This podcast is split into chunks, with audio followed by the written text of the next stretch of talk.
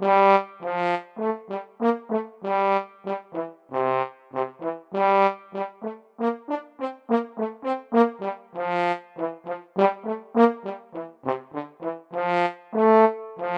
här är Folk i Finland, podcasten där jag reser runt i Finland och träffar olika spännande, kända, okända personer. Idag har jag kommit till den lilla trästaden Kristinestad och där har jag äran att få träffa en riktig legendarisk journalist och författare. Dennis Runt, välkommen till min podcast. Tack ska du ha.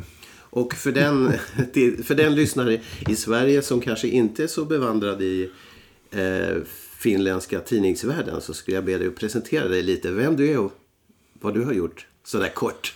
Ja, det där var ju en mastig presentation, men vi får ta det med glimten i ögat. Okej.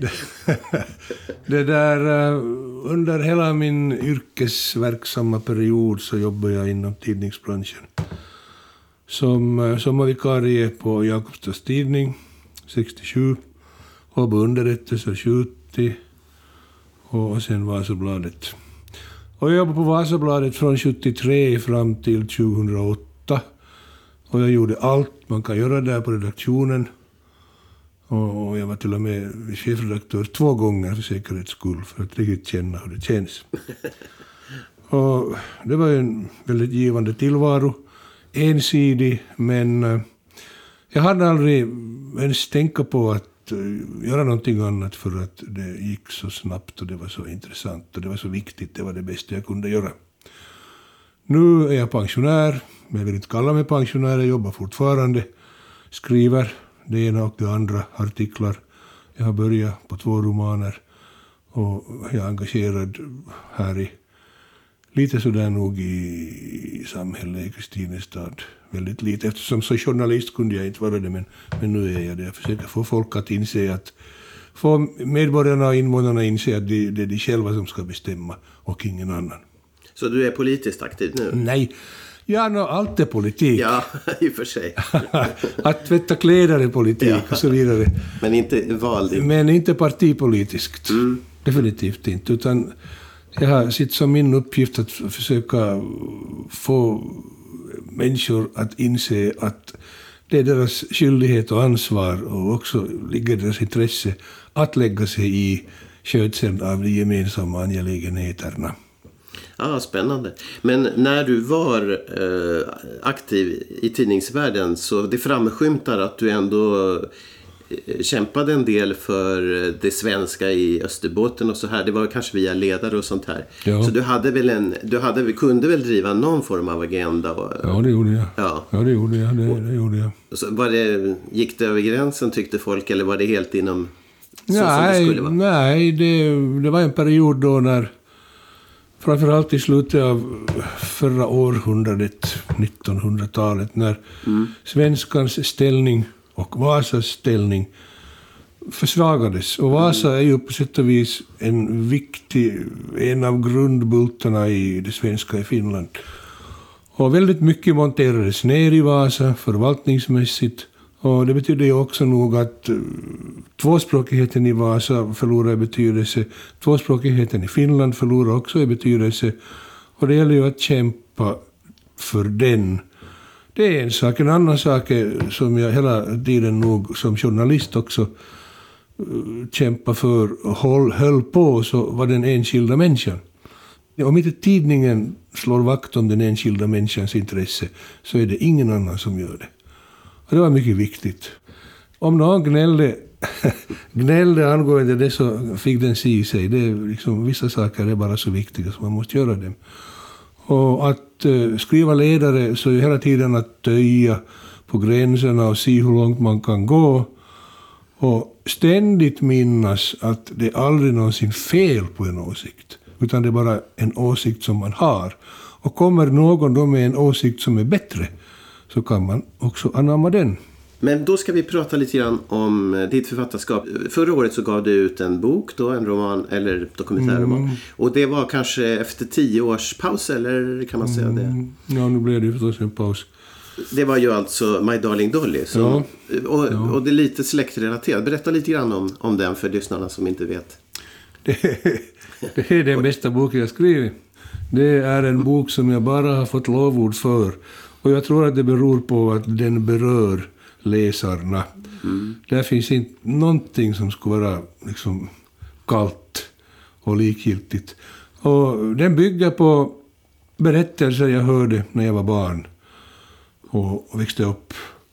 Och det var mycket intressanta berättelser. Och småningom, när jag blev äldre och, och började skriva på allvar, så tänkte jag att det här måste jag ju nog skriva någonting om. Eh, så länge jag jobbade så skrev jag tre romaner som alla byggde på verkliga människor och verkliga händelser. Men eh, efter dem så blev jobbet ändå så pass intensivt så att jag, jag hann inte skriva förrän jag sen då hade avslutat min yrkesverksamma karriär. Och då tog jag tag i det här och alla dessa olika berättelser som de här två äldre generationerna, min mor och Eh, hennes eh, äldre generation, hade berättat så försökte jag då kämpa tappert i flera år med att få ihop dem till en, en löpande berättelse som skulle intressera också andra än mig själv. Mm. Och det intressanta där är ju att äh, min mormor, hon som skulle bli min mormor, hon, hon äh, jagades iväg till Amerika av sina föräldrar. Föräldrarna var stränga baptister och flickan som skulle bli min mormor så hon var ganska ostyrig. Var det Ester det? Det var Ester, mm. ja. Yeah. Och hon fick en andra klassbiljett till Titanic och som barn så fick jag hela tiden höra att nu är det tur att hon, förlåt mormor, försenade sig till Titanic, för annars så skulle vi ju inte finnas. Ja, så att, så att hon blev försenad alltså? Ja, såklart. Men hon överlevde inte. Det hette så. Det, ja, det hette så. hon blev försenad. Ja. Och jag tänkte när jag sen småningom lärde känna henne att det är klart att, att en sån där som hon, hon försenar sig garanterat till, både till Titanic och allt möjligt. Men när jag sen började skriva och forska och försökte hålla liksom nog en sån här realistisk ett realistiskt grepp om det hela så visade det sig att det var Titanic som försenade sig till henne. För, till henne. Och hon kom till USA, hon gifte sig med en baptistpastor som hon var hushållerska för och de rymde och han blev handelsresande och de fick en dotter och den lilla familjen åkte omkring och han sålde och mor och dotter följde med. De bodde på hotell och på den tiden fanns det lönnkrogar. Och samtidigt som eh, åtminstone min morfar och kanske också min mormor satt på lönnkrog i mellanvästern så var en eh, ung eh, man som spelade kornett på väg från New Orleans till Chicago. Där skulle ansluta sig till en orkester. Och Louis Armstrong hette han och han arbetade sig fram då längs de här olika järnvägshållpunkterna genom att spela på de här lönnkrogarna. Och jag är övertygad om att äh, min lilla mor någon gång vaknade sent på kvällen och funderade var är morfar och stack ner och letade efter dem och hittade dem i lönnkrogen och mötte Louis Armstrong ja, okay. sa Hello Dolly. Han Louis Dolly. Det verkar rimligt. ja, det var, jag tycker också det är sådär. Så hur, hur mycket research eh, jämfört med de historier du hörde finns det med då? Det finns jättemånga historier, det finns jättemycket research, mm. väldigt mycket research. Jag hade väldigt bra material till pappers, gamla handlingar, dokument och så mm. vidare. Och sen kom ju förstås eh, nätet. Jag tänkte som så att jag kan inte skriva det här utan att åka till USA. Men eh, det kunde jag, för jag åkte via Google Map till de olika ställena och var där faktiskt och stod på gatan utanför det hus där min mors familj bodde då när depressionen slog till och familjen splittrades. Det där huset finns kvar i Rockford, Illinois. Och det var mycket intressant att stå där. Jag kunde också gå vägen till hennes skola. Hennes skola var en ganska modern byggnad för att vi stack därifrån 32, hon och min mor, tillbaks till Vasa. Mm -hmm. Tillfälligtvis. Eh, familjen splittrades, eh, pengarna försvann, aktier, allt. Det var ett elände. Och Dolly, det är alltså din mamma då? Yes, det är mm. min mamma. Det märkvärdiga var att när min blivande mormor åkte över med Olympic istället för Titanic, systerfartyget. Som var i tid? Som, eller? som var i tid. Ja. Och som då fortfarande var störst i världen. Så var hon 17. Och när hon tvingades åka hem till Vasa och tog sin dotter med, så var min mor alltså, hon var 16. Och min stackars 16-åriga mor kommer från glamourens USA, där allting är neon och färg och värme och, och dofter och liv och rörelse, så kommer hon till ett, ett Vasa i februari 1932 som är mörkt, som är dystert, som består av människor som knappt säger någonting, som alla har svarta paletåer. Det måste vara jobbigt. Att åka rullskridskor där var ju helt omöjligt, så det var inte bra. Och där i Vasa så, nu var plötsligt så var dottern i det Vasa som hennes mor hade lämnat i lika stränga baptist, baptistkretsar. Hon längtade tillbaka. Tanken var ju nog också att hon skulle åka tillbaka till USA. Men, men det tog sin tid för min mormor, som nu hade kommit till New York, att bygga upp sin tillvaro igen ekonomiskt. Och, och eh, så kom kriget emellan. Mm. Men före kriget så, så skapade min mor sig en eh, ny tillvaro och jobbade upp sig, som jag nu kallar det för att hon, hon kom sig till Helsingfors och hon kom sig nog i en sån en finlandssvensk överklass. Bankiren Mikko Höckert som hade två tvillingsöner. Den ena hette Gunnar Höckert, den andra hette Lasse Höckert. Och Gunnar Höckert han vann eh, guld på 5000 meter i OS i Berlin 1936. Min mor gifte sig med hans tvillingbror Lasse. Jag är lite osäker på om hon visste vem av dem hon egentligen hade tänkt gifta sig med. Ja. Det här är så lite skämtsamt. Ja. Lite skämtsamt. Och, men det tragiska var ju att det, kom, det blev ett krig. Löparen Gunnar Höckert som han dog i vinterkriget och min mors man Lasse han dog sen alldeles i slutet av Fortsätt. fortsättningskriget. Och då var hon ensam igen och så var det bara för henne att komma sig till Vasa med sina två små barn igen en gång. Och börja om igen. Och hon började om igen. Och kom småningom till Jakobstad tillsammans med en, en lovande ung diplomingenjör. Hon byggde upp en tillvaro igen i den här lilla överklassen i Jakobstad. Och där började hon spela teater, Teater Jakob. Och allt är frid och fröjd, det är bra. Hon har en familj, fyra barn. Och så kommer hennes mor tillbaks till Finland. Vi hade inte träffat varandra mellan 32 och 1960. Okej. Och säkerligen längtat efter varandra. Och därav namnet på den där boken, My Darling Dolly. Alla gillar Dolly. Hon var liksom, hon var lite extra. Hon... Eh,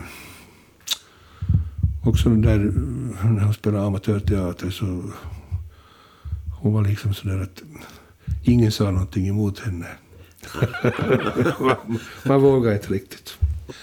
Och hennes mor kom tillbaks blåhårig närmast, kraftigt målad, rökande cigarett med långt munstycke hade sån en enormt amerikaniserad stil.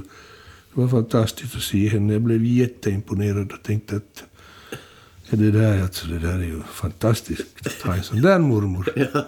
Och du var tonåring då? Ja, när jag, hade, jag var väl... eh, Jag hade nog fyllt 10 alltså. Ja, okej. Kom 60. Jag, hade, jag var 13. Jag var 13 faktiskt. Jag var tonåring. Exakt, ja.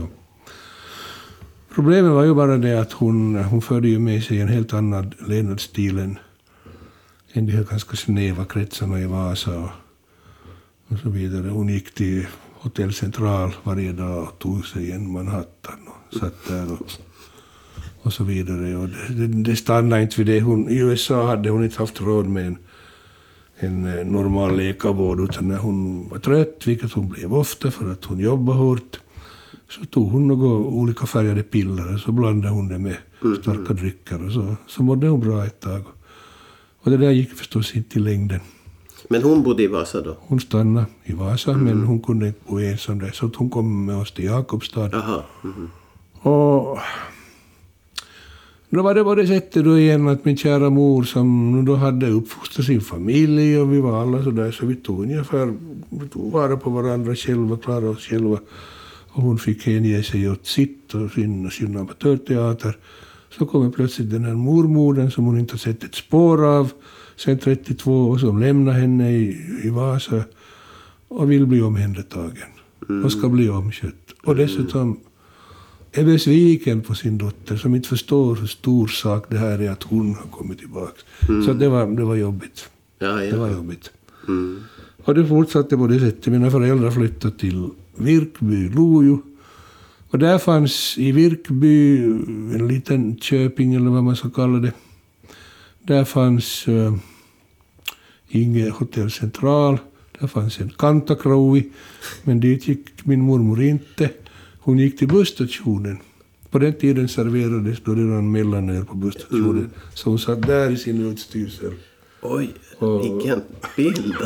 Ja, och de hade stilen hela tiden. Ja. Och det där, um, där stam, stam, stamkunderna tittade ju förskräckt roat på henne. Allihopa.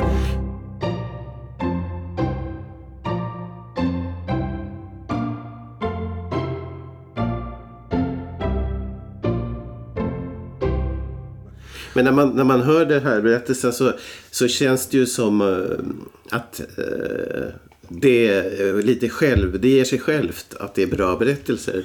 Men ändå det här, eh, det här att, att, som du sa från början, att skildra sin egen släkt eller sina egna familjeberättelser och få dem att bli någonting för en Ja. läsare. Liksom. Ja. Det, det kanske, som sagt, det kanske gav sig själv just för det här. är- Nej, det gick inte av sig själv. Nej, men du, Nej. du vad var det du måste tillföra? Eller hur fick du eh, till det där, skulle du säga? Jag vet inte.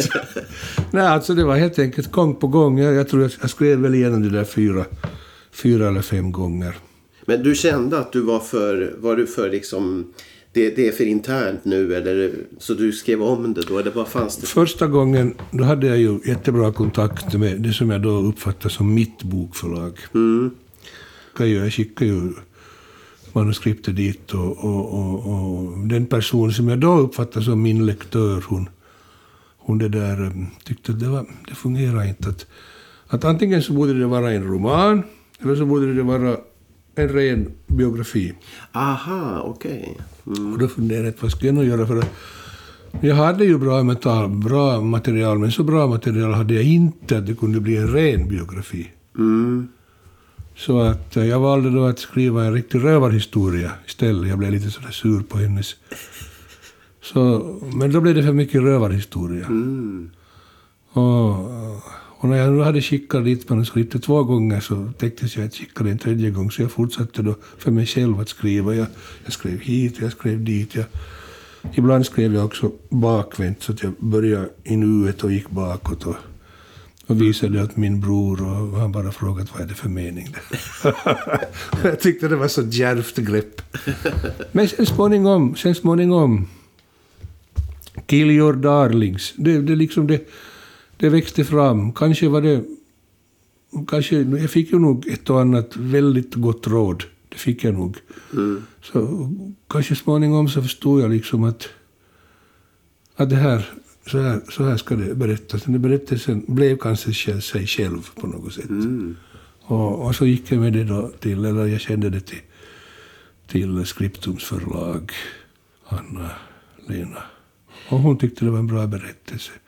Och hon var nog egentligen den första då som, som hade läst hela den där senaste versionen. Mm. Och, och efter det så har jag bara hört att det där är en bra berättelse. Ingen har haft något. Tror du att eh, din erfarenhet som journalist och bearbeta texter om på nytt har varit till gagn för dig det här? Det är klart att det har, det har, det är klart att det har sin, sin betydelse, självfallet. Det, det, det, det kommer jag inte ifrån. Men eh, så länge jag jobbade så skrev jag ju tre romaner. Dem skrev jag på, min- på fritiden när övriga familjen hade somnat och det gick väldigt behändigt. Då var det också lite samma. Jag hade ett digert material som jag måste... Men det var inte på samma sätt. Det var inte så nära. Men då gick det bara av farten för att jag, jag, skrev, jag skrev mig igenom arbetsdagen och så kom jag hem och så skrev jag lite till. Och nu när jag hade slutat skriva varje dag så det är klart att nu märker man att det blir... Det är att, om jag inte upprätthåller skrivande varje dag så det blir som lite trögt. Det blir lite trögt. Det, Ja, det är st- startsträcka då? Ja, ja, och det är också det är ett hantverk att skriva. Liksom det, det, det, det sitter i, i ryggmärgen hur man ska hantera formuleringar och sånt. Men det blir sen trött. Så blir man ju äldre också. Och det tar sin tid. Och det är den enkla orsaken att tiden blir kortare. Dagarna går snabbt som den. Så att, Det här med att bli författare då, romanförfattare och så, var det en dröm du hade haft? jag hade ju en farfar som var en berömd författare. Alla talade om honom, jorden runt. Han gav ut massor med diktsamlingar och, och det där eh, fick pris och saker. Och, och jag ville ju också bli författare, det ville jag. Det bestämde jag mig tidigt för att bli. Och jag sa också åt min far att jag skulle bli författare. Och han sa att nej, du ska inte tro att du klarar av det. Det är bara Mika Valtari och någon annan som kan leva på författarskap här i Finland. Så jag blev journalist. Och då fick jag skriva och få betalt för det, vilket ju var fantastiskt. Och oj, vad jag skrev innan jag, innan, innan jag gick i skolan. Jag har mappar med manuskript, pojkböcker, som jag skickade till Valströmet, vad är det nu, Videstrand eller vad det hette. I Sverige då? Jajamän, det är klart det. Och sen också här i Finland. De refuserades, men det hette från, från Wahlströmet Widerstrand hette det att eh, de har för tillfället inte plats i sin utgivning för det här. men, ja, Intressant hur de formulerar ja, ja. alla sådana här. Ja, ja, men de hade, de hade assuerat. När de skickade tillbaks manuskriptet så hade de assuerat det, tror jag, för 500 kronor. Så jag tänkte, de har gett det ett värde. Och det här är länge sedan, det var på 60-talet. Men när, när Stärbhuset var den första av de här tre väl, va? Ja. Eh, 98 eller något sånt Ja. där. Så hur kändes det då? När du hade den i din hand? Men det var ju fantastiskt. Det var en startsträcka som då hade nått. Ja, ja, jo, jo men Star- Starkhuset kom egentligen till i viss mån när jag skrev min doktorsavhandling. För jag hade, den handlade om, om människor i Munsala, om en rörelse där, en politisk rörelse. Och jag hade ett enormt bra material där också, om de här människorna. Men när jag gick igenom det jag hade skrivit med mina handledare så var jag tvungen att plocka bort allt sånt där intressant material. Så att eh, när den var klar så hade jag ett jäkla bra material om de här människorna. Och, visste inte riktigt vad jag skulle göra med det. Men jag skrev en roman på basen av det. Och det gick väldigt enkelt. Ja. Sa du att du håller på med två romaner nu? Eller? Jo, alltså, det var ju på det sättet när Darling, My Darling Dolly var klar efter flera års kamp. Så medan jag höll på att göra den klar så tänkte jag att det här är ju hemskt. Nu har jag hållit på med det här. Det här har varit mitt viktigaste projekt länge. Och när det här är klart så vad ska jag göra då? Men just i det ögonblick, i princip när jag hade skickat iväg det jag postade, postade till förlaget, så insåg jag vad jag skulle skriva härnäst. Och det där hade jag tydligen redan i det undermedvetna tänkt ut för att jag har en historia nog som, som börjar här och slutar här. Helt, allting är klart, det är bara att liksom få ner det på papper. Ja. Men vad det är så det, det tänker jag inte säga. Nej, Det, blir, det är jättespännande att få se sen. Men det är det ena. Och där är jag börjar än. Jag har nog skrivit ett par, tre kapitel och jag har jättematerial där också. Så det är inga, no problem. Men, men var det lite omedvetet när du la dig i post? Så kom Alltså det. det, det är undermedvetet ska du veta att det är det viktigaste vi har. Det är bättre än alla smarttelefoner och, och allt. Det jobbar på. Och det, det håller ordning på dig och det hjälper dig när du inte klarar av det själv. Men vi ska ta en kort, någon, någon liten stund om det bara. Men när du sitter och skriver så händer det ju jätteofta att du kör fast. Vad du än gör så kör du fast. Och då är det ingen vits att sitta och, och svettas och kämpa på, utan då ska du stiga upp och göra annat, för då jobbar du på här. Det är undermedvetna. Det löser det. Och så kommer det sen. Somliga kallar det för inspiration, men det är helt enkelt det undermedvetna. Nå, det där har jag börjat med, och, men nu så har jag då också varit och berättat om den här My Darling Dolly. Och, och, och, och så var det en person som, som sa att när kommer fortsättningen?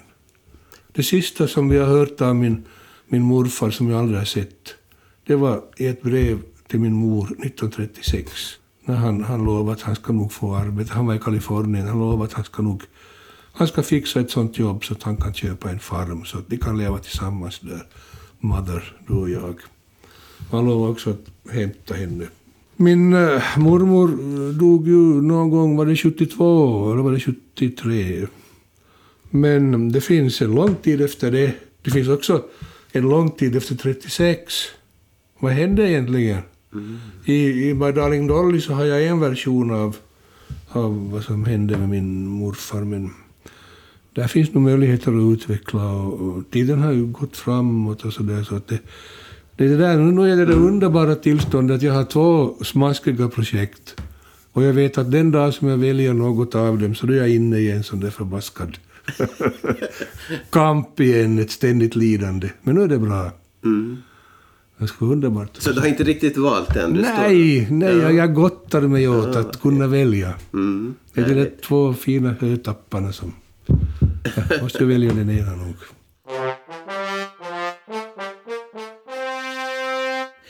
Jag tänkte vi skulle avsluta med eh, det här med svensk kultur i Finland. Många av lyssnarna kanske inte riktigt begriper det här, men vad är det nu med svensk kultur i Finland och svenskspråket och allt det här? Och varför är det så svårt för oss att förstå det? Tror du att det är lättare för mig då? Nej, nej det är kanske inte... Nej, nej, men jag lever också i en förvirring därför att fram till dess att jag fyllde 61 kultur, väldigt hög grad riksvensk kultur. Mm. Jag växte upp med, med riksvensk litteratur, riksvenska tidningar, riksvensk radio, riksvensk TV. Liksom, jag uppfattar inte att det finns en gräns mellan mig, min andlighet och, och Sverige. Mm. Det, är liksom, det är bara... Mina syskon, mina två äldre syskon, de flyttade till Sverige i början av 60-talet. Vilket, för att gå tillbaka till föregående samtalsämne, var ett hårt slag för en stackars mor som hade trott att hon skulle äntligen eh, slippa allt vad immigration heter. Men de flyttade till Sverige. De kom hem på somrarna. Talade väldigt mycket rikssvenskt. Så att um, inom mig har jag ju nog en sån här finsk kultur också. Det vet jag. Och den ligger ganska djupt och jag vet inte varifrån den kommer. Den kommer förstås från, från min fars sida och från hans förfäders sida. Men äh, egentligen så, om jag skulle nationsbestämma min kultur så kan jag inte. Så mm. det är liksom, den är i högsta grad individuell. Och, men jag tycker, samtidigt tycker jag det är jättesorgligt för min egen skull att jag inte vet vad jag egentligen har för kultur och vart jag hör. Och, och så är det jättesorgligt att den stora kultur dit jag har räknat mig inte ens vet om mig. Det är jättejobbigt. Före det här podcastavsnittet? No, ja. att komma till Sverige och ständigt bli, bli det här, få berömmelse för hur bra svenska man talar. Mm. Så det är jättejobbigt. Mm. Och sen säger man att ja, men vi talar ju svenska, vi går i svenska skolor. De bara tittar på en med tom blick och tänker på något annat. De orkar inte tänka sig in i det. Men tack och lov, alla, alla svenskar som kommer hit så förstår ju nog vad det handlar om. Mm, lite bättre i alla fall. Ja, det är mycket bättre. Ja. Efter 25 år börjar jag lite grann. Ja, ja, ja. Men sen är det ju det att det finns ju... Vi kan inte tala om ett uh, svensk Finland. Det finns, det finns två, åtminstone två svensk Finland. Det, det södra och det... Ja. ja. Och det södra är ju sen helt annorlunda. Där, där, eh, medan vi här i Österbotten har funnit naturligt att vara väldigt rikssvenska utan att tänka på att vi har varit det, för det, vi har tagit det med, med modersmjölken. Så i södra Finland så har man varit väldigt mån om att vara finsk. Och, och, och liksom visa att man är en god finsk genom att gärna tala finska. Och, och, och där har man nog under de senaste årtiondena länge så har man liksom offrat svenskan bara för att visa att man är en god finne. Mm. Och det var länge på det sättet som de, de tyckte att vi svek. Vi svek, vi var svikare när vi såg på svensk TV istället för finlandssvensk TV eller på finländsk TV. att vi kände till medlemmarna i den svenska regeringen och allt om svensk rikssvensk politik, men ingenting om den finska regeringen som inte berörde oss.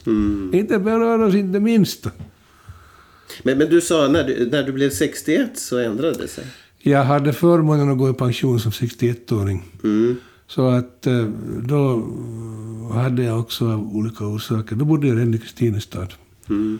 Och lustigt nog, eller märkligt nog, så den svenska kulturen, den rikssvenska kulturen ligger inte riktigt så nära Kristinestad som Vasa. Det har att göra med avståndet. Och tidningen har ju, tidningarna har ju inte samma betydelse mera. Det var jobb, så då kunde jag läsa vilken rikssvensk tidning som helst, för det fanns på redaktionen. Men om jag nu ska läsa Dagens Nyheter så enda möjligheten är att gå in på, på nätet och där måste man betala. Mm. Ja, Så det är det liksom makabra att samtidigt som vi har en teknik som uh, möjliggör allt bättre och bättre kommunikation och tid och rum och avstånd ska upphöra så uppstår fler och fler gränser. mm, Intressant. Ja, det där är helt töntigt. Det är helt idiotiskt. Det är fördummande. Att, eh, jag menar, förr var det ju bara två kanaler i Finland, två kanaler i Sverige.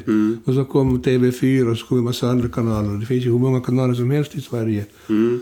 Och nog är de viktiga fortfarande nu, men det är inte det sammanhållande som det var förr. Nej. Utan man liksom man visste vad som TV anslog agendan både i Sverige och i Finland på samma sätt, eller samma agenda. Så är det ju överlag. Ja. Ja. Men mot avslutning här. Din, ditt engagemang för, för svenskan i Finland, vad bottnade den i förutom att du själv är svenskspråkig? Vad, Ja, ju- istället för att flytta till Sverige istället?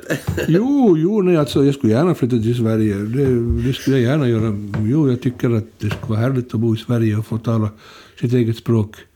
Och småningom skulle folk sluta bry sig om att man kan svenska och så vidare. Jo, jo, jo jag har längtat till Sverige många gånger.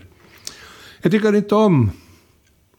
Det finns en mentalitet i Finland som har blivit värre nu under de senaste tio åren. Jag vet inte hur länge inte, men just det där att bara för att vi är en minoritet så ska vi behandlas sämre. Och egentligen så ska vi inte finnas. Mm. Och det där, det där kan jag, det där jag jättesvårt att acceptera. Mm.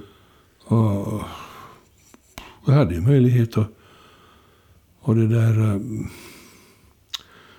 kämpa för det i ledarspalten i Vasabladet, men det var ju helt hopplöst. Jag borde ju ha kämpat det, kämpa med det i någon finskspråkig tidning istället. Det, liksom, det går inte att uh, slåss för svenskan, på svenska i Finland. Därför att dem som man ska informera och liksom få att förstå, så de, de kan inte svenska. De Nej. bryr sig inte om svenska.